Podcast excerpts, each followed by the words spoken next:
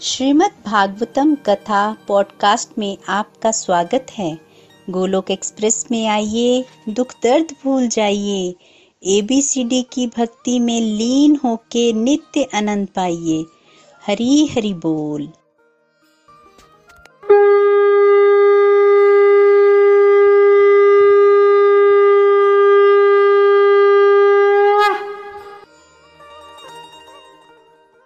ओम नमो भगवते वासुदेवाय।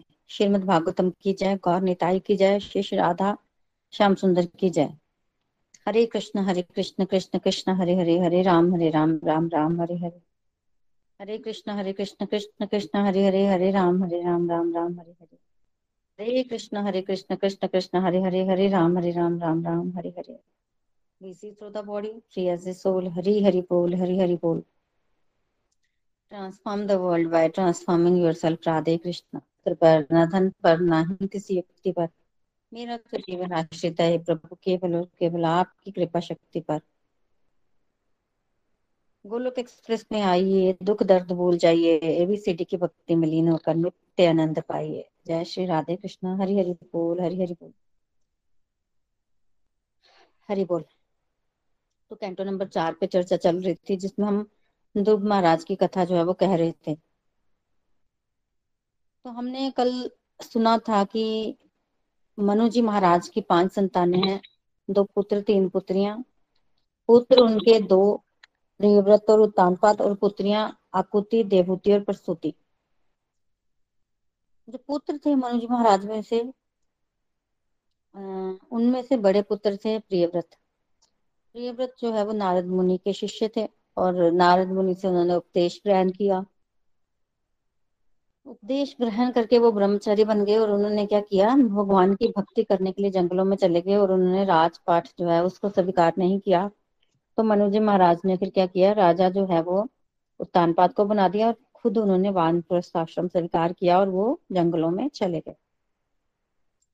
राजा कौन बने, उत्तानपाद। उत्तानपाद हम जीवों को रिप्रेजेंट करते हैं। हम जीव क्या करते हैं, हम जीव जिसमें हमारी रुचि होती है, जिस चीज में, उसको हम एक्सेप्ट कर लेते हैं, जल्दी जल्दी करते हैं, और जो सच में हमारे लिए सही चीज है उसको हम लोग इतना पसंद नहीं करते। तो उत्तानपाद भी ऐसे ही करता था। उसकी 2 रानियां थी, सुरुचि और सुनीति। जो उसकी रानी थी सुरुचि, वो उसके मन के मुताबिक चलती थी। राजा का जो मन करता था वो सुरुचि करती थी, और उसकी एक रानी थी सुनीति, जो नीति के अनुसार चलती थी। अभी राजा कुछ करने लगता था, वो नीति की बात हमेशा करती थी, और राजा को इतने पसंद नहीं आती थी नीति की बात। नाम से ही पता चल रहा है, सुनीति और सुरुचि। सुनीति रानी बड़ी थी, और इनके पुत्र ध्रुव थे, और वो बड़े थे। सुरुचि छोटी थी, और उसके पुत्र उत्तम छोटे थे। तो एक दिन क्या हुआ कि उत्तम पिता की गोद में बैठे हुए थे, तो ध्रुव जी महाराज भी अपने पिता की गोद में बैठने के लिए आए। तब छोटी रानी ने उसको नीचे फेंक दिया, और कहा कि तुम जाओ, भगवान की भक्ति करो, और फिर तुम मेरी कोख से जन्म लो, फिर तुम पिता की गोद में बैठने के अधिकारी हो। तो काफी कठोर शब्द बोल दिए ध्रुव महाराज को। ध्रुव महाराज बहुत तड़पे, और उनके मन में बड़ी गिलानी हुई, और मतलब जैसे क्रोध में बच्चा फड़फड़ाता है वैसे फड़फड़ाने लगे। अपनी माँ के पास आए, माँ ने उनको सब सच भी बताया, और साथ में माँ ने क्या कहा, माँ ने ये कहा कि बेटा तुम द्वेष मत रखो, तुम वो कहो, वो करो जो तुम्हें करने के लिए कहा गया। तुम भगवान नारायण की भक्ति करो, नारायण की भक्ति करने से सब कुछ प्राप्त हो जाता है। ब्रह्मा जी को, तुम्हारे परदादा जी को भी जो सृष्टि करने की शक्ति है वो भगवान नारायण से ही मिली है। तो इस तरह से सुनीति ने अपने पुत्र ध्रुव महाराज को जो है वो गाइड कर दिया। अब ध्रुव महाराज सोचते रहे इस विषय में, और आधी रात को घर छोड़कर चले गए। और जैसे ही वो घर छोड़कर गए, उनको नारद मुनि मिले। नारद मुनि ने उनको पहले तो परखा, पर ध्रुव जी महाराज सच में भगवान की प्राप्ति जो है वो करना चाहते थे। तो फिर नारद जी ने उनको ओम नमो भगवते वासुदेवाय मंत्र दीक्षा दी, और कहा कि वृंदावन में मधुबन नामक स्थान पर जाओ, और वहां यमुना नदी के किनारे भगवान के नाम पर ध्यान लगाओ। भगवान की लीला चिंतन करो और भगवान की छवि को हृदय में देखो। तो इस तरह से नारद जी ने ध्रुव जी को गाइड किया। ध्रुव जी ने नारद जी की परिक्रमा की और चले गए मधुबन। और दूसरी तरफ नारद जी ने वापिस आकर उत्तानपाद को बताया कि तुम्हारे पुत्र की ख्याति तीनों लोक में फैल चुकी है, उसकी चिंता मत करो, तुम अपना राजपाट संभालो, तुम्हारा पुत्र जो है वो शीघ्र ही घर वापिस आएगा और तुम्हें तुम्हारे पुत्र के नाम से जाना जाएगा। इस तरह से नारद जी कह के चले गए। आप तो उत्तानपाद को बड़ी गलानी हो रही थी मन में ना कि मैंने ठीक नहीं किया अपने पुत्र के साथ। और दूसरी तरफ ध्रुव जी महाराज भगवान की भक्ति कर रहे थे। 6 महीने के अंदर ही ध्रुव जी महाराज को भगवान के दर्शन प्राप्त हो गए, 6 महीने में। जब ध्रुव जी महाराज को भगवान के दर्शन प्राप्त हुए ना, तो पहले तो ध्रुव ने भगवान की तरफ देखा ही नहीं।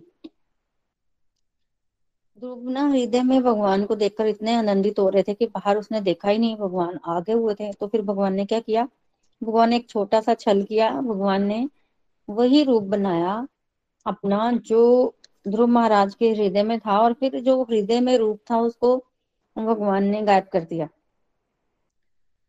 और जैसे ही हृदय का जो रूप है वो गायब हुआ ना, उसी समय ध्रुव जी महाराज घबरा गए। और वो घबरा कर ध्रुव जी महाराज ने आंखें खोली तो देखा सामने वही रूप भगवान का जो वो हृदय में देख रहे थे।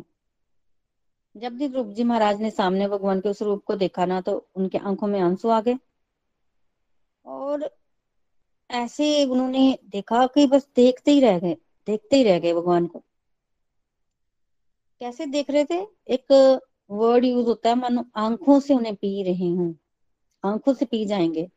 ऐसे ध्रुव जी महाराज भगवान को देख रहे थे, जैसे आंखों से उनको पी जाएंगे और हाथों से वो भगवान का लिंगन कर लेंगे, मतलब भाव थे उनके ये ना।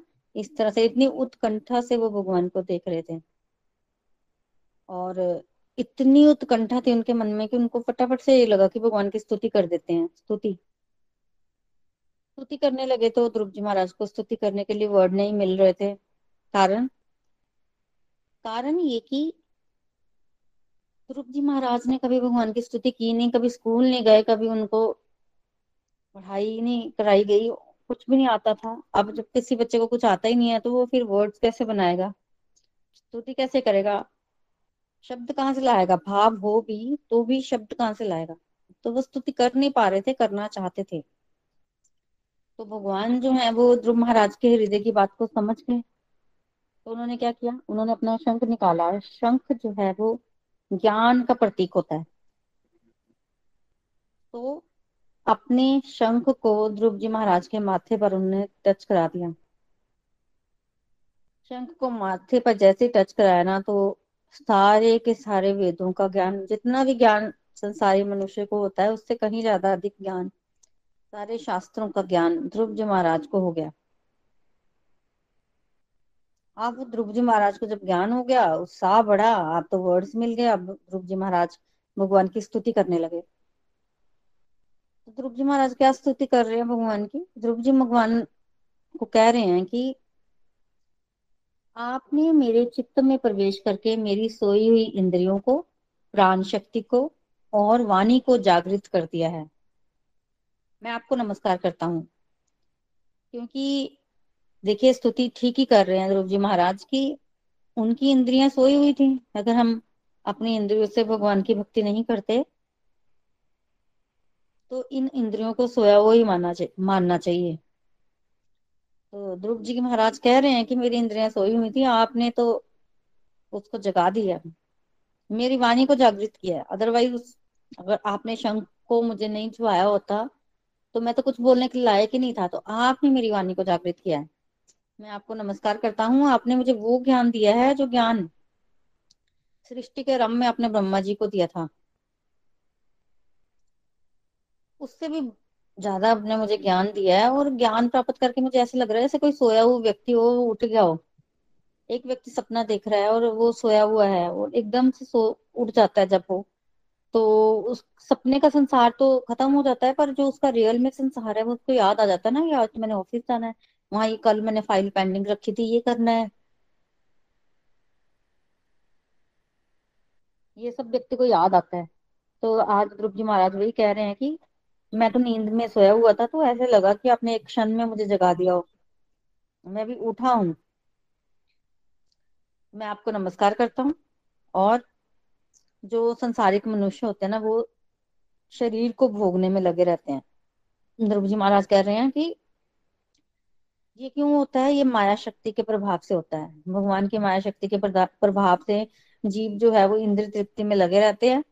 हालांकि भगवान उनको इंद्रिय तृप्ति से छुड़ाकर मुक्ति प्रदान कर सकते हैं, पर भगवान कर सकते हैं पर जीव मांगता ही नहीं भगवान से। ये वो क्या मांगता है, भौतिक भोग मांगता है, और जो भौतिक भोग उसको मिलते हैं तो फिर वो नरक की तरफ जाता है। भगवान के चरण कमलों पर ध्यान जो है वो बड़ा व्यक्ति को सुख प्रदान करता है। तो ध्रुव जी महाराज कह रहे हैं कि उस सुख को प्राप्त करने के लिए कुछ लोग निराकार ब्रह्म पर ध्यान करते हैं। निराकार ब्रह्म पर ध्यान करते हैं मतलब, देखिए हमने पहले भी डिस्कशन की थी कि भगवान के शरीर से ना कुछ किरणें निकलती हैं। भगवान जो है वो सेल्फ इफल्जेंट है। भगवान के शरीर से किरणें निकलती हैं जिससे रोशनी होती है, और भगवान जहां जाते हैं वो किरणें जो है वो फैलती हैं। तो योगी लोग जो है, जो निराकार ब्रह्म का ध्यान करते हैं, वो स्रोत हैं अपनी दोनों आंखों के बीच में, भौहों के मध्य, और कई बार उनको वो लाइट दिख भी जाती है। और वो जो लाइट दिखती है वो उसमें बड़ा आनंद होता है बेसिकली, क्योंकि वो भगवान के शरीर से निकलती है ना, और जब वो दिखेगी आपको तो आप मतलब एकदम भगवान के आसपास हैं, ठीक है। तो आपको वो एक तरह से बोलते हैं कि ब्रह्मानंद मिलता है, इतनी सुख होता है जिसको वो लाइट दिखती है उसको इतना सुख मिलता है, उसको ब्रह्मानंद जो है वो मिलता है। तो आज ध्रुव जी महाराज वही कह रहे हैं कि जो निराकार ब्रह्म का ध्यान करते हैं उनको ब्रह्मानंद का सुख मिलता है, पर आपके जो शुद्ध भक्त है जब वो आपके यश को सुनते हैं ना, तो फिर ये ब्रह्मानंद तुच्छ लगता है। ये जो ब्रह्मानंद है इतना ज्यादा आनंद है, पर फिर भी आपकी कथा कीर्तन आपके यश के आगे कुछ भी नहीं है। फिर ये जो स्वर्ग लोक में सुख मिलते हैं वो तो किसी कैटेगरी में नहीं आते हैं, क्योंकि वो नष्ट होने में ज्यादा समय नहीं लगता। कोई व्यक्ति बहुत भोग भोग रहा है, उसकी मृत्यु एक क्षण में हो जाती है, नष्ट हो जाता है उसका भोग।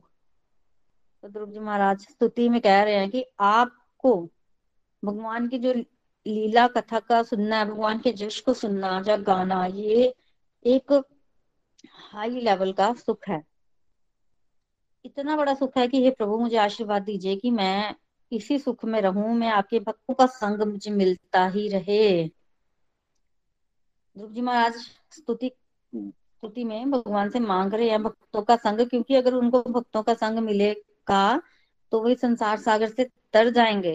ध्रुव जी महाराज कह रहे हैं कि मुझे अगर भक्तों का संग मिलेगा तो मैं निश्चय ही इस भौतिक संसार रूपी भव सागर से पार हो जाऊंगा। मैं आपकी गुणों और लीलाओं को सुनना चाहता हूँ। देखिए पहले तो ध्रुव जी महाराज को इतनी सारी चीजों का पता नहीं था, पर अब क्योंकि शंख से उनको ज्ञान हो गया तो अब वो इस तरह की बात कर पा रहे हैं, सीधा PhD लेवल की बात कर रहे हैं। तो और ध्रुव जी क्या कह रहे हैं, और ध्रुव जी कह रहे हैं कि मैं समझ गया हूँ कि आप ही पूर्ण पुरुषोत्तम भगवान है। तो उनको इस चीज की भी क्लैरिटी हो गई है कि भगवान यही है पूर्ण पुरुषोत्तम, क्योंकि पहले तो उनको इतनी क्लैरिटी नहीं थी। पहले तो बस वो भगवान को प्राप्त करने के लिए घर से निकल पड़े थे, कुछ पता नहीं था। अब सारी क्लैरिटी है, और ध्रुव जी महाराज भगवान को नमस्कार करते हैं और कह रहे हैं कि आपको प्राप्त करके और कुछ क्या प्राप्त करेगा कोई। जितनी भी सेवा पूजा लोग करते हैं, तपस्या करते हैं, वो सब इसीलिए करते हैं ताकि आपको प्राप्त कर सकें। आप समस्त जीवों के पिता हैं। जैसे गाय अपने बछड़े की देखभाल करती है ना, उसको अच्छे से रखती है, वैसे ही आप भी अपने अज्ञानी भक्तों की रक्षा करते हैं। तो इस तरह से तरह तरह की प्रार्थनाएं जो है वो ध्रुव जी महाराज ने भगवान के सामने की, और भगवान खुश हो गए। भगवान पहले खुश थे, तो अब भगवान फिर क्या कह रहे हैं, भगवान कह रहे हैं कि ठीक है जो तुमने मांगा वो तो मैं दूंगा ही, पर मुझे पता है कि तुमने भगवान की भक्ति क्यों की थी। अब तो ध्रुव जी महाराज लज्जित भी हो रहे हैं। भगवान कह रहे हैं मुझे पता है तुम ब्रह्मा जी से ऊंचा पद प्राप्त करना चाहते हो, पिता से ऊंचा पद प्राप्त करना चाहते हो, और तुम ऐसा पद प्राप्त करना चाहते हो जो आज तक किसी ने प्राप्त ही ना किया हो। तो मैं तुम्हें वो पद अवश्य दूंगा, मैं तुम्हारी इच्छा अवश्य पूरी करूंगा। और वो पद कौन सा है, वो ध्रुवलोक। तो बेसिकली भगवान ने ध्रुव को ध्रुवलोक दिया और कहा कि ये ध्रुवलोक ना, जब ब्रह्मा जी के एक दिन की समाप्ति होने पर जो प्रलय होती है ना, उसमें भी नष्ट नहीं होगा। तो हमने पहले भी डिस्कशन की थी कि ब्रह्मा जी के एक दिन के खत्म होने पर छोटी प्रलय होती है, और जब ब्रह्मा जी की 100 साल की उम्र खत्म होती है तो एक महाप्रलय होती है। तो भगवान ध्रुव जी को जो लोक दे रहे हैं ना, कह रहे हैं कि ब्रह्मा जी के एक दिन के समाप्त होने पर जो प्रलय होगी उसमें ये लोक नष्ट नहीं होगा, और जितने भी तारे सितारे हैं वो इस ध्रुव लोक के आसपास घूमते रहेंगे। आज तक ये लोक मैंने किसी को नहीं दिया, पर ये लोक मैं तुम्हें देता हूँ। और क्या दिया? और ध्रुव जी महाराज को भगवान कह रहे हैं कि तुम्हारे पिता ना वृद्ध हो गए हैं, तो ना जल्दी वानप्रस्थ आश्रम स्वीकार कर लेंगे, और जब वो वानप्रस्थ आश्रम स्वीकार करेंगे तो अपना राज्य तुम्हें दे देंगे। तुम उस पर 36,000 वर्षों तक राज्य करना। कितने हजार वर्षों तक? 36,000। और फिर जब तुम 36,000 वर्षों तक राज्य करोगे तो मेरे आशीर्वाद से तुम ना तो कभी बूढ़े होगे और ना ही तुम्हारी इंद्रियां कभी क्षीण होंगी। तो यौवन का भी उन्होंने वरदान दे दिया कि इंद्रियां भी क्षीण नहीं होगी। और तुम, और क्या बोला, तुम्हारा भाई उत्तम एक दिन शिकार खेलने जाएगा और वहां मर जाएगा। तुम्हारी माता सुरुचि अपने पुत्र को ढूंढने जाएगी और वो भी वन की आग में जलकर मर जाएगी। और फिर तुम अकेले ही इस महान राज्य का भोग करोगे और अनेकों अनेक महायज्ञ करोगे। तुम्हारे पास बहुत ज्यादा धन संपत्ति होगी, तुम दान में दोगे और तुम्हारे जीवन में सुख ही सुख होगा, और मृत्यु के समय तुम्हें मेरा स्मरण बना रहेगा। और उसके पश्चात तुम मेरे लोक ध्रुव लोक में प्रवेश करोगे। इसके बाद तुम्हें कभी जन्म मृत्यु के चक्कर में भी नहीं आना होगा। और ये जो ध्रुव लोक है ये वैकुंठ लोकों के समान है। तो इस तरह से भगवान वरदान दिए जा रहे हैं ध्रुव को। तो देखिए, ध्रुव जी महाराज ने मांगा नहीं, पर उनकी इच्छा थी जब वो तपस्या करने लगे थे कि उनको ये सब प्राप्त हो, इसलिए भगवान ने उनकी ये इच्छा भी पूरी कर दी। भगवान जो है वो बड़े दयालु हैं।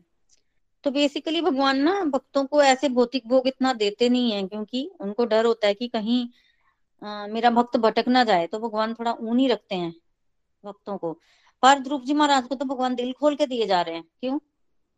क्योंकि भगवान को अब इतना भरोसा हो गया ध्रुव जी महाराज पर कि अब उनकी जो भक्ति है वो नष्ट नहीं हो सकती।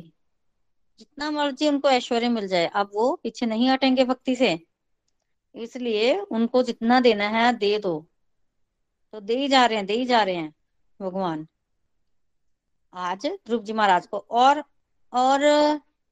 देखिए, भगवान ने बोला कि तुम्हारा भाई उत्तम मारा जाएगा और तुम्हारी माता भी मारी जाएगी। इसका क्या मतलब है? देखिए, सुरुचि से अपराध हो गया था ना, हमने कल भी डिस्कशन की थी। उसने क्या बोला, भगवान की भक्ति करो और भगवान से वरदान मांगो कि वो तुम्हें मेरी कोख से जो है वो पैदा करे, फिर तुम राज सिंहासन पर बैठोगे। तो उसने अपनी कोख को भगवान से बड़ा बता दिया था कि भगवान की भक्ति करो और भगवान के दर्शन हो, और उन दर्शनों का फल ये है कि तुम मांगो कि मेरे कोख में तुम आओ। अपनी कोख को बड़ा बताया, तो फिर भगवान जो है वो उसी तरह से रेसिप्रोकेट कर रहे हैं। तो उनके भाई की भी मृत्यु हो गई और उन्होंने और कह रहे हैं कि तुम्हारी भी माता भी सुरुचि भी मर जाएगी वन की आग में जलकर, और फिर तुम अकेले ही भोग करोगे। तो इस तरह से भगवान ने ध्रुव महाराज को बड़ा सारा वरदान दिया। हमें शिक्षा ये लेनी है कि हमें सुरुचि की तरह नहीं करना है, हमें ध्यान रखना है और सम्मान देना है सबको। तो जब ध्रुव जी महाराज ने भगवान की स्तुति की तो भगवान ने उनकी स्तुति स्वीकार की, उनको आशीर्वाद दिया, और फिर भगवान गरुड़ की पीठ पर चढ़कर जो है वो चले गए। ध्रुव जी महाराज जब तक भगवान दिख रहे थे तब तक भगवान को देखते रहे। जब भगवान पूरी तरह से चले गए फिर ध्रुव जी महाराज ने घर जाने की सोची, और ध्रुव जी महाराज घर में जाने लगे। और घर की ओर जाते हुए ध्रुव जी महाराज सोच क्या रहे हैं, उदास है।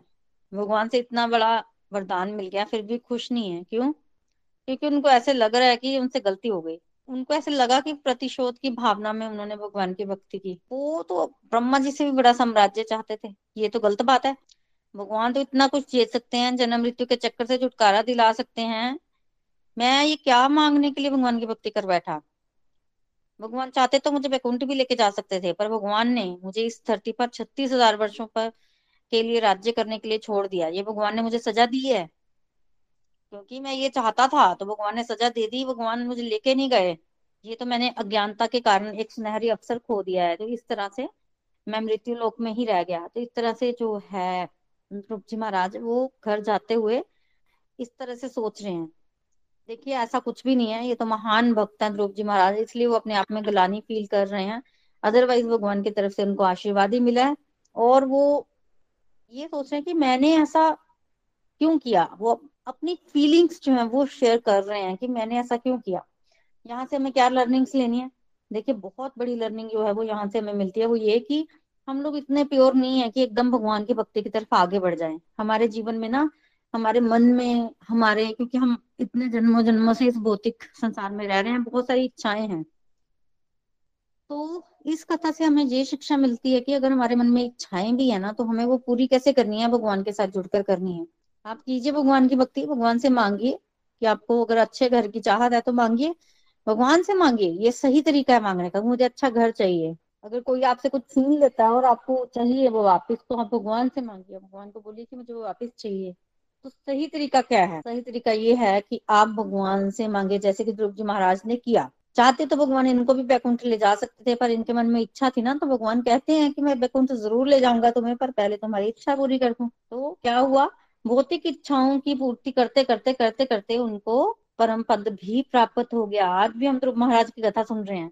तो ये सही तरीका है भगवान से मांगने का, क्योंकि अगर हम इस तरह से करेंगे तो भगवान खुश होते हैं। तो भगवान खुश थे, उन्होंने जो है वो ध्रुव जी महाराज को वरदान दिया। ध्रुव जी महाराज थोड़ा सा ग्लानि फील कर रहे हैं अपने अंदर की, ये तो मैंने कुछ गलत कर दिया। महान भक्तों की यही पहचान होती है। और करते करते करते करते ध्रुव जी महाराज अपने घर पहुंचने वाले थे, तब उत्तानपाद को किसी ने बताया कि ध्रुव महाराज घर आ गए हैं। उत्तानपाद को पता चला तो वो बड़ा खुश हुआ, उसने बड़ा सारा इनाम दिया जिसने भी ये सूचना जो है वो दी थी, और फिर अपने पुत्र से मिलने के लिए भागा गया। भागने लगा तो सोचा एक बार उत्तानपाद ने कि ये झूठ बोल रहा है, ये जिसने भी मुझे संदेश दिया है ये झूठा संदेश है। ध्रुव कहाँ से आ गया, वो तो चला गया वो घर छोड़कर। लगता है कि मेरे से किसी ने मजाक किया है, क्योंकि मैं दुखी हूँ और मैं हर समय अपने पुत्र के विषय में सोच रहा हूँ, किसी ने मेरे से मजाक किया है। ये सोच ही रहा था उत्तानपाद कि उसको याद आई नारद मुनि की बात कि भाई ध्रुव आएगा, तुम उसको ढूंढो मत, घर आ जाएगा। तो नारद मुनि की बात याद करके तो उत्तानपाद खुश हो गया कि हाँ ध्रुव आया होगा। फिर वो भागा, और फिर तो जैसे नगर के बाहर ध्रुव जी महाराज को लेने गए, और आप सोच नहीं सकते कि इतने मतलब अपने साथ हाथी, घोड़े, रस, जुलूस, इतना कुछ लेके गए, शंख, नगाड़े, बांसुरी, वो बजाने वाले यंत्र, सब कुछ ही ध्रुव महाराज के स्वागत के लिए इतना कुछ गया। सुरुचि, सुनीति, उत्तम, सब गए। क्यों जा रहे हैं सब? ध्रुव जी महाराज भगवान की प्राप्ति करके आ रहे हैं ना, तो सब खुश हैं, सब खुश हैं। एक दूसरा देखो, जब भगवान खुश होते हैं ना तो सभी व्यक्ति से खुश हो जाते हैं। पेड़ की जड़ होती है ना, भगवान है वो, पत्ते जो हैं वो जीव हैं। पत्तों को अलग अलग पानी पिलाओगे तो पेड़ सूख जाएगा, जड़ को पानी पिलाओगे तो सारे पत्तों को पानी मिल जाता है। तो जब ध्रुव जी महाराज भगवान की प्राप्ति करके आए, और क्योंकि भगवान के दर्शन हो चुके हैं, पेड़ की जड़ को पानी पिला चुके हैं ध्रुव, और ध्रुव ने भगवान को खुश कर लिया, सब खुश हैं। और कैसे मिल रहे हैं, उत्तानपाद भागते हुए गए और ध्रुव को गले से लगा लिया, स्वागत किया, बहुत रोने लग पड़े। पहले तो बुलाया भी नहीं था, जब ध्रुव घर छोड़ के गए थे तो क्या किया था, उठाया था ध्रुव को? नहीं उठाया ना। आज गले से लगा रहे हैं, भगवान की प्राप्ति हो गई अब आज ना ध्रुव को। और जब वो गले से लगाया तो देख रहे उत्तानपाद की ध्रुव अब वो ध्रुव नहीं रहे, उनका पूरा शरीर बदल चुका था, क्योंकि भगवान के दर्शन करके आए हैं। भगवान ने उनको शंख से टच किया, वो डिफरेंट हो गया था बड़ा कुछ ना, तो फील कर पा रहे थे उत्तानपाद की चेंज हो गया बड़ा कुछ। फिर ध्रुव ने भी अपने पिता को प्रणाम किया, एक दूसरे से बातें की। फिर सुरुचि आई, सुरुचि ध्रुव से बड़े प्यार से मिली, आशीर्वाद दिया ध्रुव को। सुनीति आई, वो तो मिली बड़े प्यार से, वो तो इतने 6 महीनों से ध्रुव के लिए रो ही रही थी, उनके मंगल की कामना कर रही थी। फिर उत्तम आया, उत्तम भी बड़े प्यार से ध्रुव जी महाराज से मिला, और सब लोग अब सुनीति के भाग्य की प्रशंसा भी कर रहे हैं। पहले बोल रहे थे कि हाँ एक लौता पुत्र, वो भी घर छोड़ के चला गया, और अब सुनीति के भाग्य की प्रशंसा कर रहे हैं। तो एकदम सारी सिचुएशन चेंज हो गई है। और देखिए सब लोग मिलने आए ध्रुव से। एक कारण तो ये है कि भगवान को ध्रुव ने खुश कर लिया है। दूसरा कारण कि सब लोग आत्मग्लानि से भी भरे हुए हैं। करते वक्त व्यक्ति नहीं सोचता, पर बाद में जब उसको फल भोगने को मिलता है तो फिर वो सोचता है कि इससे गलत हो गया। तो आज सुरुचि भी सोच रही है गलत कर दिया, तो मिलने आई है, पुत्र से बड़े प्यार से मिली है, तो थोड़ा बहुत ग्लानि भी होती है ना अंदर। तो इस तरह से सब ध्रुव से मिले। और फिर उत्तानपाद ने ध्रुव को एक हथनी पर बिठाया और राजधानी ले आए। राजधानी भी बड़ी सुंदर सजाई हुई थी, बहुत सुंदर। फिर ध्रुव जी महाराज महलों में रहने लगे। महलों के क्या ऐश्वर्य का क्या बताना, बहुत ऐश्वर्य है महलों का। वैसे भी भगवान ने क्या ही दिया था कि तुम्हारे पास तो बहुत होगा। अब भगवान ने आशीर्वाद दिया तो ध्रुव जी महाराज के पास वाकई में बहुत था। तो इस तरह से अब क्या हुआ कि धीरे धीरे समय बीता और उत्तानपाद जो है उनको लगा कि अब वो वृद्ध हो गए हैं, होने वाले हैं, तो उनको वानप्रस्थ आश्रम स्वीकार कर लेना चाहिए। तो वानप्रस्थ आश्रम स्वीकार करके उत्तानपाद जंगलों में चले गए। भगवान ने ऐसे ही बोला था। और राजा किसको बनाया? ध्रुव जी महाराज को। अब ध्रुव जी महाराज ने विवाह किया शिशुमार की पुत्री भ्रमि से। शिशुमार की पुत्री भ्रमि से ध्रुव जी महाराज को 2 संतानें जो है वो मिली, कल्प और वत्सर। ये 2 पुत्रों के नाम है, कल्प और वत्सर। ध्रुव जी महाराज के 2 पुत्र हुए। इसके अलावा उन्होंने एक विवाह और किया था वायुदेव की पुत्री इला से, और वहां से उनको उत्कल नाम का पुत्र जो है वो प्राप्त हुआ। तो इस तरह से वंश भी आगे बढ़ा। फिर क्या हुआ?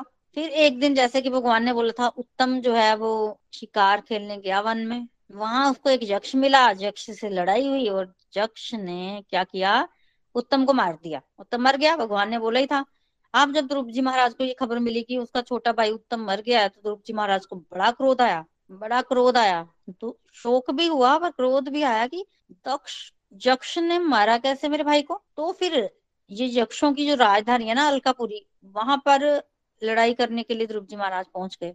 वहां गए और वहां उन्होंने जाके अलकापुरी में अपना शंख बजाया कि मैं युद्ध करने आया हूँ, बाहर आओ।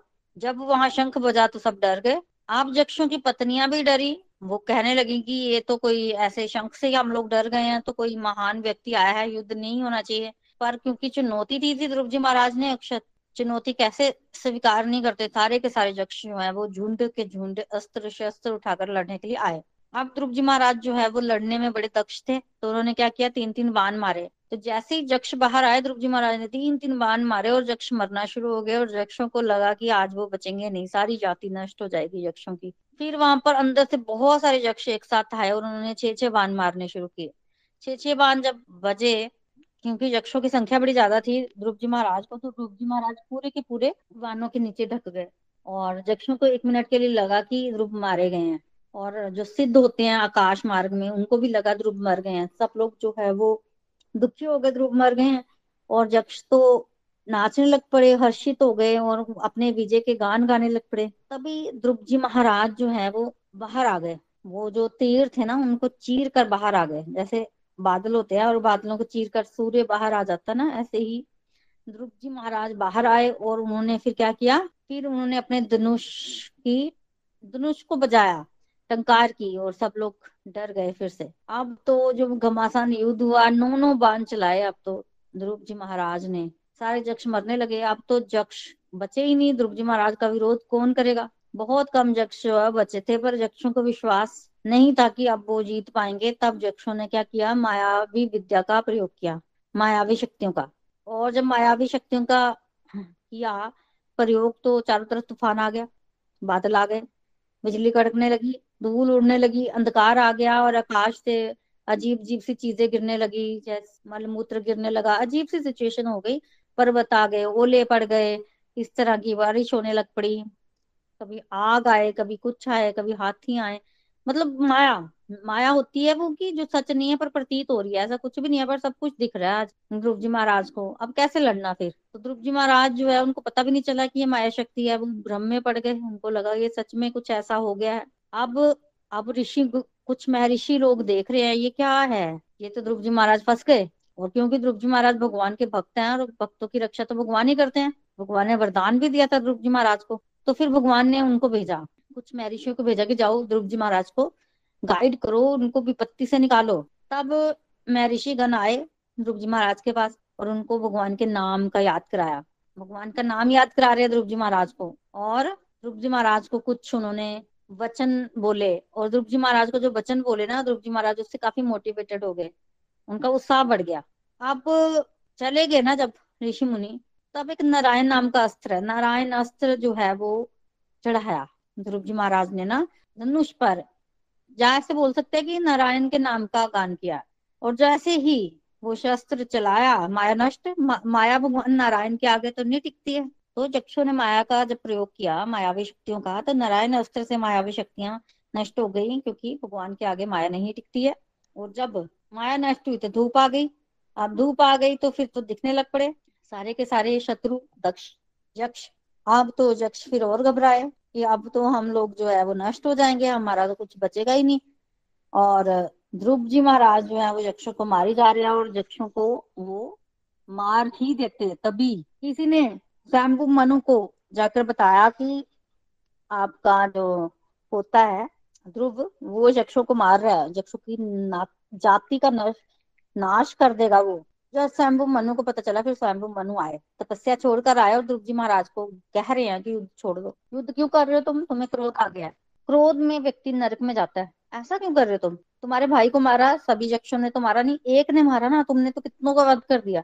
एक के अपराध का दंड तुम सबको नहीं दे सकते, एक के अपराध का दंड सबको मत दो। और तुम याद तो करो, तुम भगवान के शुद्ध भक्त हो, तुम्हारा जो जीवन है वो दूसरों के लिए होना चाहिए, आदर्श होना चाहिए। तुम ये घृणित कार्य क्यों कर रहे हो, कैसे कर सकते हो तुम? तुम्हारे अंदर सहनशीलता, करुणा, संभाव, ये सब होना चाहिए, इसी से तो भगवान प्रसन्न होते हैं। और सच बात क्या है? सच बात यह है कि ना किसी को कोई मारता है, ना किसी का कोई पालन करता है। ये तो भगवान के हाथ है। भगवान ने जितना जीवन लिख के भेजा है उतना ही तो जीवन जिएगा ना कोई व्यक्ति, और उसको मरने के लिए कोई माध्यम भी बनेगा। तो ना कोई किसी को मारता है, ना कोई जीवन देता है, ये सब तो कर्मों का खेल है। यक्षों ने तुम्हारे भाई को नहीं मारा है, उसकी मृत्यु नियति थी, पहले से निश्चित थी।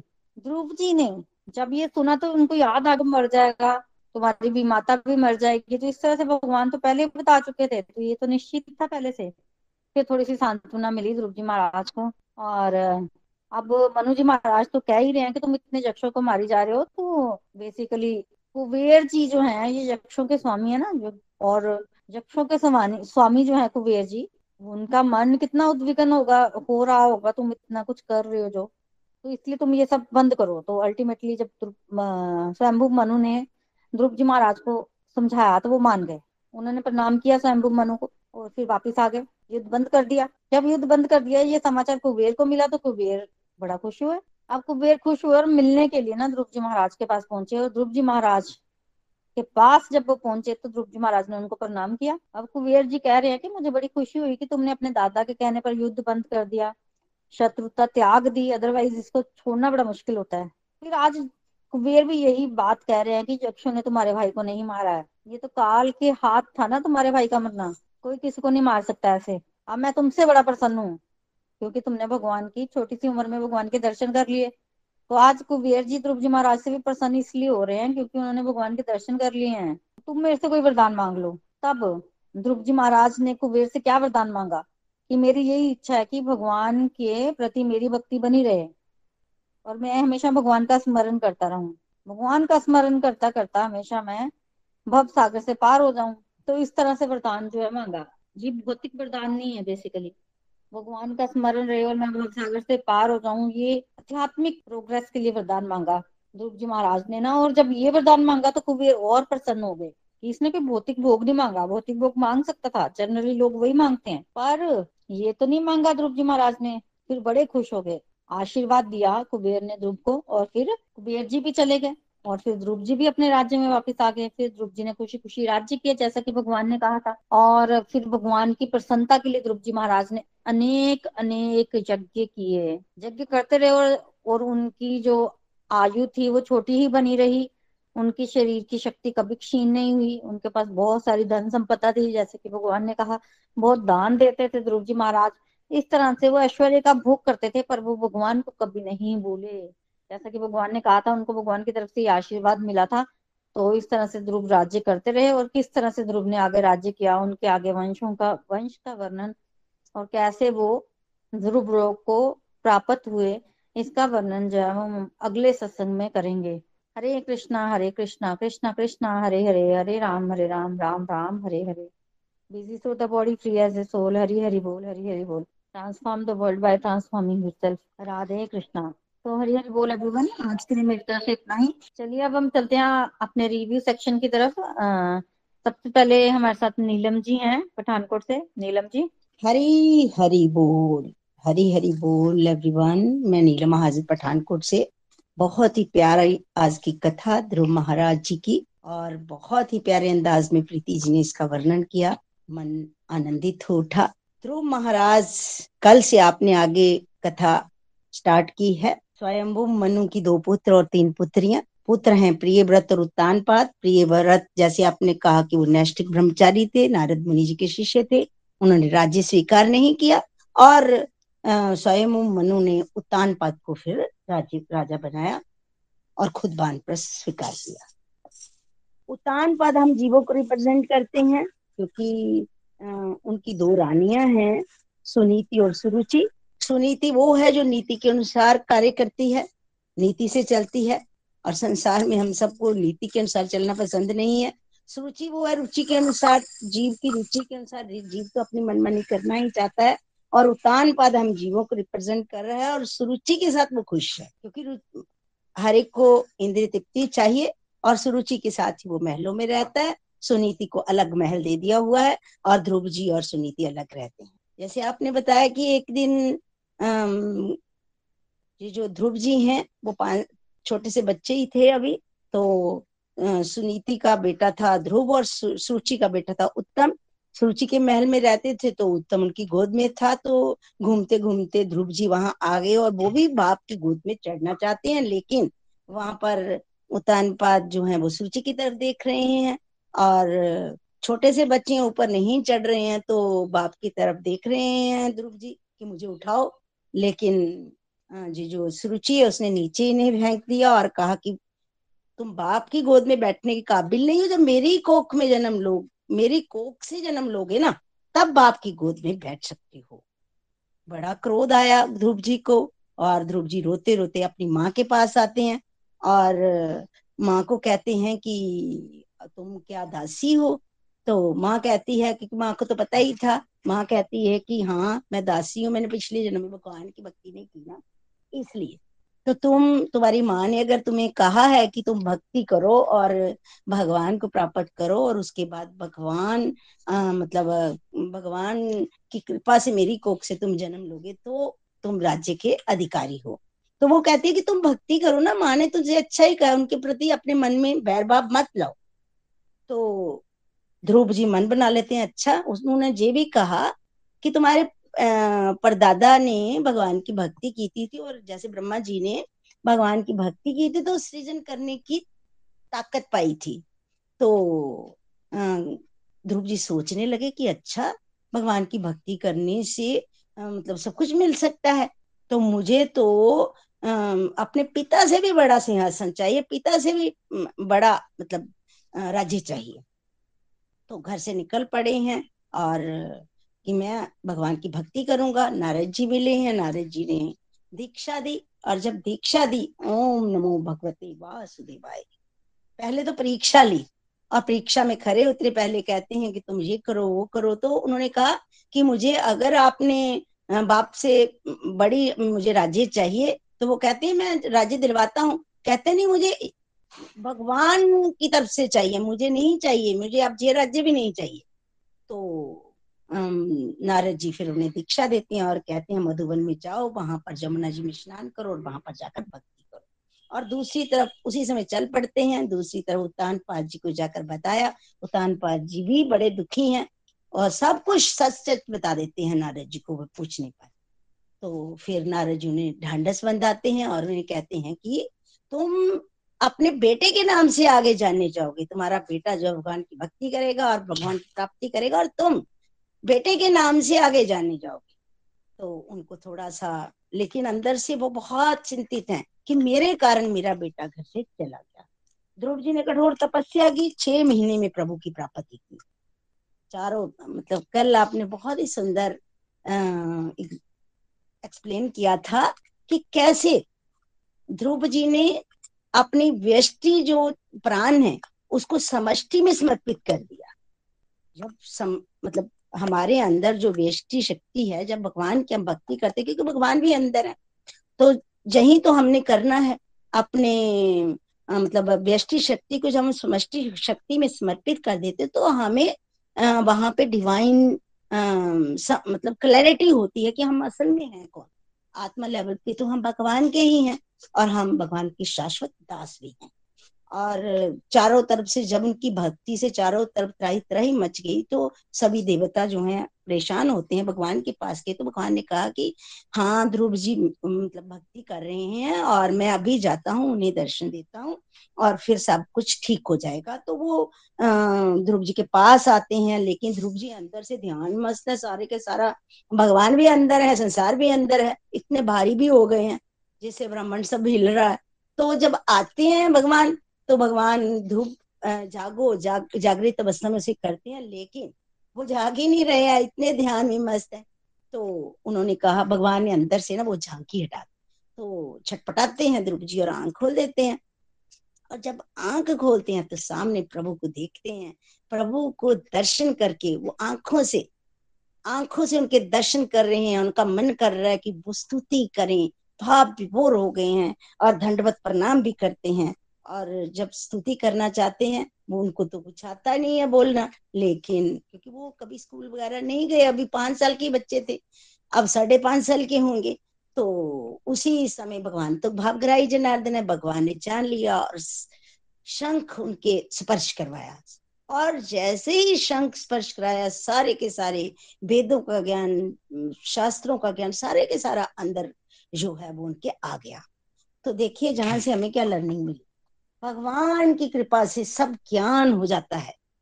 हमें भगवान, हमने ज्ञान के पीछे नहीं भागना है कि हम ये भी पढ़ लें, वो भी पढ़ लें, वो भी पढ़ लें, शास्त्र पढ़ लें, सारा का सारा ज्ञान हमें हो जाए। देखिए शास्त्र पढ़ने से ज्ञान नहीं होता, भगवत कृपा से ज्ञान होता है।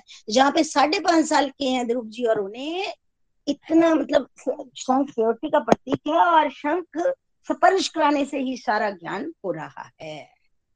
और जहाँ पे फिर उन्होंने बहुत सुंदर स्तुति की है और क्या कह रहे हैं कि जो ज्ञान ब्रह्मा जी को आपने दिया था वही मुझे दिया, और मुझे जागृत स्वप्न से जगा दिया। ये संसार जागृत स्वप्न है, इससे जागे हैं वो, इससे जागे हैं वो। भगवान की माया शक्ति के कारण हम लोग संसार में इंद्रिय तृप्ति में लगे रहते हैं, भगवान की कृपा से ही उद्धार हो सकता है। इसलिए हमें भगवान को नतमस्तक होना है। लेकिन संसार में जो संसारी जीव हैं वो भगवान को कहाँ मांगते हैं, हम कहाँ मांगते हैं, हम तो संसार से ऐश्वर्य मांगते हैं, संसार का जो कि जीरो है। हमें भगवान की भक्ति करनी है, एक को साथ लगाना है, तो इस सारी की सारी जीवों का भी मूल्य फिर पड़ जाता है। तो आज क्या कह रहे हैं ध्रुव जी, आज आपने मुझे, मेरी वाणी को, मेरे प्राणों को अंदर से जागृत कर दिया है ना। और शुद्ध भक्त होते हैं जो, तो वैसे ही भगवान के जश को गाते हैं, भगवान की लीला कथा को ही सुनते हैं। ये हायर लेवल का सुख है और ध्रुव जी यही चाहते हैं। लेकिन अब उन्हें ना सब कुछ मिल गया, ज्ञान भी हो गया है ना, तो लेकिन उनके मन में ना खुशी नहीं है, क्योंकि मैंने संसार की प्राप्ति के लिए भगवान की भक्ति की है ना। लेकिन भगवान तो भावग्राही जनार्दन है, भगवान कहते हैं तुमने जो कुछ मांग की है मैं तुझे मिलेगा, और उन्हें ध्रुवलोक दे दिया। ध्रुवलोक पता कैसा लोक है, ब्रह्मा जी के एक दिन के समाप्त होने पर भी, प्रलय होने पर भी वो नष्ट नहीं होता, और वो बहुत ही बड़ा, मतलब वहां पे स्वर्ग से भी ज्यादा बड़ा है।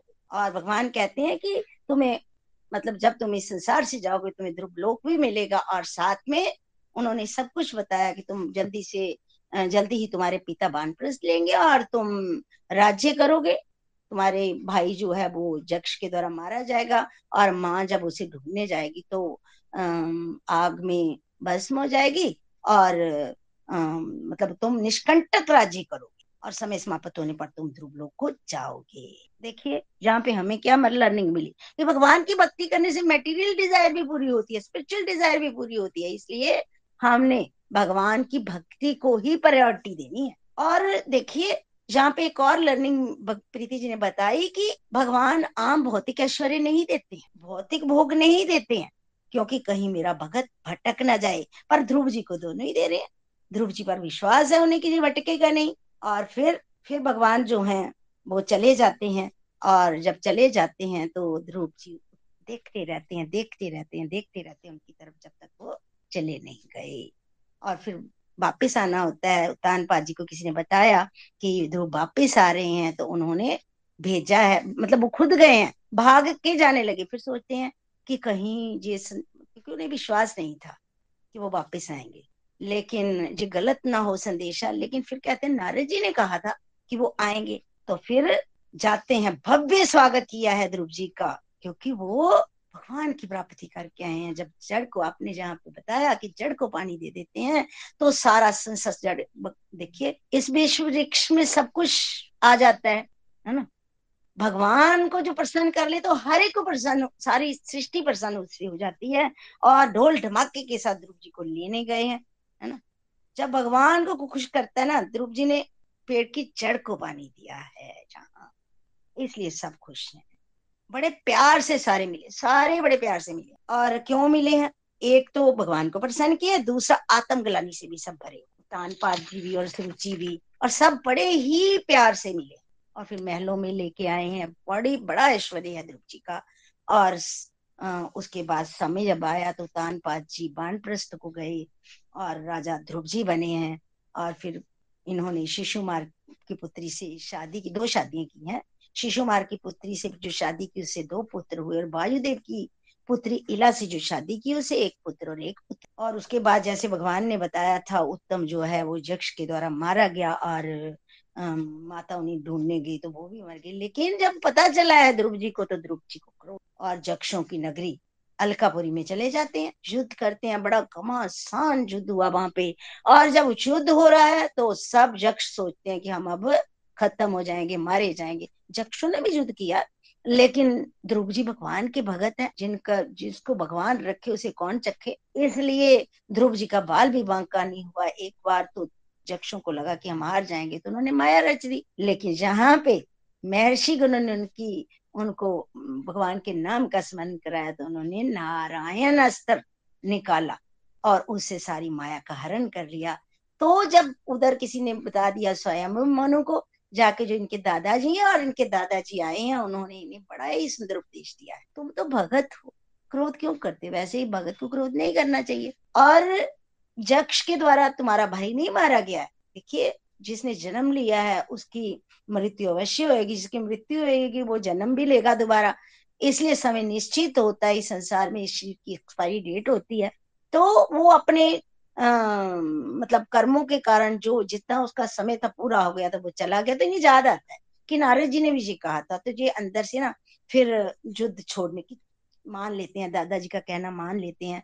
और साथ में वो ये भी कहते हैं कि तुमने कुबेर जी यक्षों के जो प्रधान है उनके प्रति अपराध किया है। तो जब ये मान जाते हैं ना कि नहीं अब ठीक है, समझाया दादाजी ने, तुझे मान गए, तो स्वयंभू मनु जी चले जाते हैं, और कुबेर जी फिर इनसे मिलने आते हैं। तो देखिए, कुबेर जी कहते हैं कि तुमने अपने दादाजी के कहने पर युद्ध जो छोड़ने की सोची, युद्ध का त्याग किया, मैं तुम पर बहुत प्रसन्न। तुमने तो छोटी सी आयु में भगवान को प्राप्त कर लिया था, छोटी सी उम्र में, 5 साल के बच्चे ही थे ना तब, तो मैं तुम पर बड़ा खुश हूँ। वो भी खुश हो जाते हैं, क्योंकि इन्होंने भगवान को प्राप्त किया है। भगवान का स्मरण बना रहे, स्मरण करते हुए, देखिए भगवान का स्मरण बना रहे तो अच्छी बात है ना। जब भगवान को प्राप्त कर लिए, इन्हें भी हर पल भगवान का स्मरण रहता था। तो उन्होंने कहा कि तुमने छोटी उम्र में भगवान को प्राप्त किया, इसलिए तुम वर मांगो। तो वर क्या मांगते हैं? भगवान के चरणों में मेरी प्रीति हर क्षण बनी रहे। कुछ भौतिक चीजें नहीं मांगी, भौतिक चीज नहीं मांगी। शुद्ध भगत हैं ध्रुव जी। और कुबेर जी इन पर और खुश हुए, और वो वरदान देके चले जाते हैं। ध्रुव जी फिर वापस आ जाते हैं, अनेकों यज्ञ करते हैं। बहुत सुंदर, 36,000 वर्षों तक इन्होंने राज्य किया है। बहुत ही सुंदर, इनके राज्य में सब सुखी थे, प्रजा बहुत सुखी थी। और उसके बाद कैसे ये अब 36,000 वर्ष के बाद विमान आएगा, और कैसे ये ध्रुवलोक को जाएंगे, इसका वर्णन आप नेक्स्ट सत्संग में करें। बहुत ही प्यारा था आज का सत्संग। प्रीति जी धन्यवाद। हरी हरी बोल। हरी हरी बोल। नीलम जी, हमेशा की तरह आपने ब्यूटीफुल आज के सत्संग की समरी दी है। थैंक यू फॉर शेयरिंग, बहुत ही बढ़िया। हरी हरी बोल, हरी हरी बोल। चलिए अब हम आगे बढ़ते हैं। हमारे साथ रेणु जी हैं। रेणु जी, चलिए अविनाश जी हैं हमारे साथ। हरि हरि बोल। हरे कृष्णा कृष्णा कृष्णा हरे हरे, हरे राम राम राम हरे हरे। मैं अविनाश चंडीगढ़ से। आज का सत्संग जो है ध्रुव महाराज की कथा बहुत ही बढ़िया थी, बहुत ही आपने बड़े अच्छे ढंग से सुनाई। सभी डिवोटीज को जो है गीता जयंती की और मोक्षा काशी की बहुत बहुत शुभकामनाएं। मैं अविनाश चंडीगढ़ से हूँ। तो आज का सत्संग से मेरी यही शिक्षा बनी है कि हमें जो है भगवान से अनन्य भक्ति और प्रेमा भक्ति मांगनी है। जैसे ध्रुव महाराज कैसे 6 साल के जो है बच्चे हैं, कैसे जो है माँ के डांटने से वो घर से बाहर चले जाते हैं और कैसे जो है इतने साल 6 महीने में ही जो है भगवान के दर्शन कर लेते हैं। ये नहीं भगवान के वो दर्शन करते हैं, भगवान उनको खुद दर्शन देने आ जाते हैं। हमें भी इसी तरह जो है अपनी भक्ति में जो है लग जाना है। हमें नित्य निरंतर जो है कंसिस्टेंसी से नाम जाप जो है करते जाना है। कोई और मन में विचारना है, बस इसी तरह हमें लग जाना है। हमें सुरुचि की तरह नहीं बनना है, ना ही हमें किसी से बैर विरोध करना है, सभी का सम्मान करना है। जब हम इस भाव से चलेंगे तो हमें जरूर जो है भगवान का सानिध्य प्राप्त होगा। उन्होंने जैसे अपने बड़े दादाजी का कहना मान लिया, तो तभी भी उनको कुबेर जी ने आगे कहा कि आप मांगो कुछ हो, कहते नहीं मेरे को और कुछ नहीं चाहिए, मुझे सिर्फ और सिर्फ प्रेमा भक्ति ही चाहिए, क्योंकि मैंने पहले जो है उसमें लालच में आके मैंने ये मांग लिया था कि मुझे अपने ब्रह्मा जी से और अपने पिता से उच्च राज्य चाहिए, पर मुझे अब ये नहीं चाहिए, मुझे सिर्फ प्रेमा भक्ति ही चाहिए। जब हम इस तरह का जो है ये मांगेंगे तब हमारी भौतिक इच्छाएं भी पूरी होंगी और साथ में जो है स्पिरिचुअल भी जो है हमें आनंद मिलेगा। हमें इसी भाव से चलना है। हरि हरि बोल। हरि हरि बोल। हरि हरि बोल। अविनाश जी बहुत सुंदर लर्निंग्स। बिल्कुल भाव जो है वो इम्पोर्टेंट है भगवान के रास्ते पर। अगर हम भाव बना के चलेंगे, जैसा भाव होगा उसी के अनुरूप हमें जो है वो फल मिलेगा। तो हमेशा अपने भाव सच्चे बना के रखिए। आप कर पा रहे हैं नहीं कर पा रहे वो बात की बात है, भाव अच्छा होगा अगर आपका तो भगवान उसके अनुरूप देर सवेर आपको फल अवश्य ही देंगे। हरि बोल। हरि हरि बोल। आगे हम बढ़ते हैं। हमारे साथ मोनिका जी हैं। मोनिका जी कुछ। हरि हरि बोल। हरि हाँ जी। हरि हरि बोल एवरीवन। गीता जयंती और मोक्षदा एकादशी, हाँ जी, गीता जयंती और मोक्षदा एकादशी की सभी को बहुत बहुत मुबारक हो। प्रीति जी, आज का और कल का सत्संग बहुत ही प्यारा। हर बार ही सत्संग बहुत अच्छा होता है। इस सत्संग में आपने ध्रुव जी की चर्चा की है, तो मैं पूरे नीलम आंटी जी ने पूरा सत्संग ही समराइज कर दिया बहुत अच्छे ढंग से। मैं सिर्फ अपनी इस सत्संग से अपनी जो लर्निंग बन रही है वही शेयर करूंगी। जो मेरी लर्निंग बन रही है बस मैं वही शेयर करूंगी। हरी हरी बोल। जैसे आपने आज के सत्संग में हमें ये बताया कि उत्तानपाद के बारे में बताया है कि वो हम जीवों को रिप्रेजेंट कर रहे हैं। देखिए यहाँ पर सुनीति और सुरुचि की बात की गई है, जो कि उत्तानपाद जी की 2 पत्नियां थी। हम यहाँ से मेरी ये लर्निंग बन रही है कि जब कोई हमें सही रास्ता दिखाता है ना, नीति की बातें बताता है, सही रास्ते पर चलाने की कोशिश करता है, तो हम लोग ना मटेरियलिस्ट वर्ल्ड में होते हुए हम लोग उस व्यक्ति से दूर होना शुरू हो जाते हैं, उसको अपने जीवन में कम पसंद करते हैं, क्योंकि हम इन संसारिक चकाचौंध में डूबे हुए हैं ना। तो जो हमें सही गाइडेंस देगा उससे हम लोग दूर भागेंगे। तो वही चीज यहाँ पर भी है कि सुनीति जी को उत्तानपाद जी कम पसंद करते हैं, क्योंकि वो हमेशा सही बात करती है, झूठी प्रशंसा नहीं करती। मगर सुरुचि को इसलिए पसंद करते हैं क्योंकि वो हर वक्त भगवान की प्रशंसा उत्तानपाद जी की प्रशंसा में लगे रहते हैं। और जब हम हमारे साथ भी ऐसा ही होता है, जब हमारी कोई झूठी प्रशंसा करता है, हमें बड़ी ज्यादा अप्रिशिएट करता है कोई झूठा ही, तो हमारे अंदर ईगो आना शुरू हो जाती है और वही हमारे पतन का कारण बनती है। आगे मेरी ये लर्निंग बन रही है, जैसे आपने कथा में हमें बताया कि 6 महीने में भगवान ने ध्रुव महाराज जी को दर्शन दिए। इतने कम समय में भगवान के दर्शन कैसे हुए ध्रुव महाराज जी को? क्योंकि ध्रुव महाराज जी ने प्योर डिवोशन की है, प्योरिटी के साथ भगवान को याद किया है, भगवान की भक्ति इस तरह से की है कि भगवान उनकी भक्ति से प्रसन्न हुए हैं।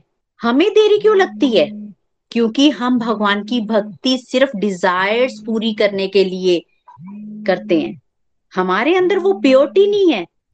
हमें नॉलेज ही नहीं है कि भक्ति कैसी करनी चाहिए हमें जीवन में। यहाँ पर मैं अपना एग्जाम्पल भी शेयर करूंगी कि देखिए, जब तक हम लोग भागवत गीता का अध्ययन नहीं हमने किया था, श्रीमद भागवतम को नहीं सुना था, तो हम लोगों को भी यही था कि जो मटेरियल डिजायर्स हैं बस उसके लिए ही हमें भक्ति करनी है। अगर हम माला जाप करते थे, जब पूजा पाठ करते थे, सिर्फ इसीलिए करते थे कि हमारी डिजायर्स पूरी हो जाएंगी इससे। मगर जैसे जैसे भागवत गीता का अध्ययन करना शुरू किया हम लोगों ने, हमें इस चीज की नॉलेज हो गई कि हमें भक्ति कैसी करनी है, किस तरह भगवान के पास जाना है हमें। आगे आपने बताया कि अगर हम अपनी इंद्रियों से भक्ति नहीं करेंगे तो हम सोए हुए मनुष्य की तरह हैं। यहाँ पर मेरी ये भी लर्निंग बन रही है कि हमें अपनी सेंसेस को किस तरह से कंट्रोल करना है।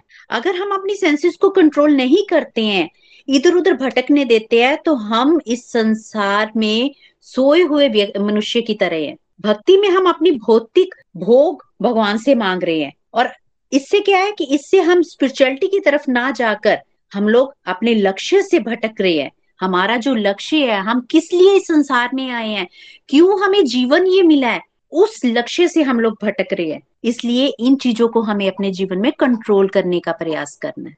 आगे आपने हमें सत्संग के माध्यम से ये भी समझाया कि हाई लेवल का टेस्ट किसे कहते हैं। हमें भी ये टेस्ट आप ही के माध्यम से प्रीति जी आ रहा है, थोड़ा थोड़ा, पूरा तो नहीं आएगा मगर थोड़ा थोड़ा ये टेस्ट जो है हमें आ रहा है। क्योंकि जब सत्संग होता है तो हम लोग कितनी ध्यान से सत्संग को सुनते हैं, ताकि हमारी जो है लर्निंग यहाँ से जो बनती है वो हम एक दूसरे के साथ शेयर करें। पहले हम लोग सिर्फ टाइम पास के लिए कथा वगैरह सुनते थे कि अभी फ्री बैठे हैं तो चलो टीवी को ऑन कर ले, जब फोन ऑन करे और हम लोग कोई कथा सुन लेते हैं, हमारा समय व्यतीत नहीं हो रहा। मगर अब हम लोगों को इस चीज की नॉलेज हो गई है कि हमें ये कथा का को सुनना ही नहीं है, इसको हमें अपने लाइफ में इम्प्लीमेंट भी करना है। यहाँ से जो हमारी लर्निंग्स बनती हैं, जो आपके माध्यम से हमें शिक्षाएं मिलती हैं इस कथा को सुन के, उसको हमने कैसे अपने जीवन में उतारना है। हमें ये जो कथाएं हैं ये हमें आत्मा लेवल तक सुननी है और इसको इम्प्लीमेंट करने का प्रयास करना है। आगे आपने ये भी बताया कि भगवान कैसे ध्रुव जी की भक्ति से प्रसन्न होकर उनके मांगे बिना ही उन्हें कितने ढेरों वरदान दे दिए। देखिए, भगवान ने अपनी खुशी से, उनकी भक्ति से प्रसन्न होकर ध्रुव महाराज जी को वरदान दिए, मगर फिर भी ध्रुव महाराज जी को ये महसूस हो रहा है कि मैं तो मटेरियल भौतिक इच्छाओं के लिए भगवान को पाना चाह रहा था। वो उन्हें ये चीजें बहुत बुरी लग रही हैं कि मैं सिर्फ भौतिक इच्छाओं को पूरा करना चाहता था, मैं अपने पिता से भी ज्यादा बड़ा राज्य मांग रहा था भगवान से, मगर भगवान ने मुझे क्या दिया? भक्ति। भक्ति से भगवान प्रसन्न हुए हैं। हम भी प्योर नहीं है, हमारे अंदर भी भक्ति किस तरह से करनी चाहिए, क्या मतलब है भक्ति का, वो कुछ भी पता नहीं है। मगर जैसे जैसे हम रूटीन में रेगुलरिटी के साथ रहकर ये कथाएं श्रवण आपके माध्यम से कर रहे हैं, हमें थोड़ी थोड़ी समझ आ रही है कि हमें भक्ति किस तरह से करनी चाहिए। आगे आपने जब ये वर्णन कर रहे थे ना कि ध्रुव महाराज जी जब युद्ध करते हैं, अपने भाई की मृत्यु के बारे में जब उनको पता चलता है तो वो यक्षों से युद्ध करते हैं। यहाँ पर मेरी एक लर्निंग और बन रही है, वो ये कि देखिए, जब ध्रुव महाराज जी, वैसे तो उनके पास किसी चीज की कमी नहीं है, वो युद्ध करने के लिए चले गए हैं, मगर यक्षों के प्रहार इतने तेज थे कि युद्ध करते करते ध्रुव महाराज जी घबरा गए, क्योंकि मायावी शक्तियां उन पर अटैक कर रही है ना। तो भगवान ने देवताओं को भेजा है कि ध्रुव महाराज जी को ये याद करवाओ कि उन्होंने भगवान को कैसे याद करना है। हमारे जीवन में भी जब परेशानियां आती है ना, तो हम लोग सोचते हैं कि ये प्रॉब्लम को हम सॉल्व कर लेंगे, उस वक्त हम भगवान की प्रेजेंस को भूल जाते हैं। उस वक्त हमें लगता है कि ये तो छोटी सी प्रॉब्लम है, मैं खुद ही सॉल्व कर लूंगी। मगर यहाँ पर यही लर्निंग मेरी बन रही है कि हमें अपने, छोटी हो बड़ी हो, जीवन में जैसी भी परिस्थिति हो, हमें भगवान को अपने अंग संग हर वक्त रखना है, ताकि हम हर मुसीबत से आसानी से बाहर निकल सके। हरी हरी बोल। हरी हरी बोल। मोनिका जी, बहुत ही प्यारी लर्निंग्स आपने शेयर की हैं। और देखिए, श्रीमद् भागवतम में हमारे सारे क्वेश्चंस के आंसर्स हैं, इतनी सारी लर्निंग्स हैं। अगर हम ध्यान पूर्वक इसका अध्ययन करें तो सब कुछ इसी शास्त्र में है, हमें बस इसमें से निकालना है। बाकी आपने बहुत ही अच्छी लर्निंग शेयर किया, thank you for sharing. Hari Hari बोल, हरी हरी बोल। चलिए अब आज के सेशन को हम कंक्लूड करते हैं आरती के साथ। श्री भागवत भगवान की है आरती, पापियों को पाप से है तारती। श्री भागवत भगवान की है आरती, पापियों को आरती। ये अमर ग्रंथ ये मुक्ति पंथ ये पंचम वेद निराला, नव ज्योति जगाने वाला। ये अमर ग्रंथ ये मुक्ति पंथ ये पंचम वेद निराला, नव ज्योति जगाने वाला। हरि नाम यही हरि धाम यही, यही जग मंगल की आरती, पापियों को आरती। श्री भागवत भगवान की है आरती, पापियों को पाप से है तारती। ये शांति गीत पावन पुनीत, पापों को मिटाने वाला, हरि दर्श दिखाने वाला। ये शांति गीत पावन पुनीत, पापों को मिटाने वाला, हरि दर्श दिखाने वाला। सुख करनी है दुख हरनी, ये मधुसूदन की आरती, पापियों को पाप से है तारती। श्री भागवत भगवान की है आरती, पापियों को पाप से है तारती। ये मधुर बोल जगफंद खोल, सन्मार्ग दिखाने वाला, बिगड़ी को बनाने वाला। ये मधुर बोल जगफंद खोल, सन्मार्ग दिखाने वाला, बिगड़ी को बनाने वाला। श्री राम यही घनश्याम यही, ये प्रभु महिमा की आरती, पापियों को पाप से है तारती। श्री भागवत भगवान की है आरती, पापियों को पाप से है तारती, पापियों को पाप से है तारती, पापियों को पाप से है तारती।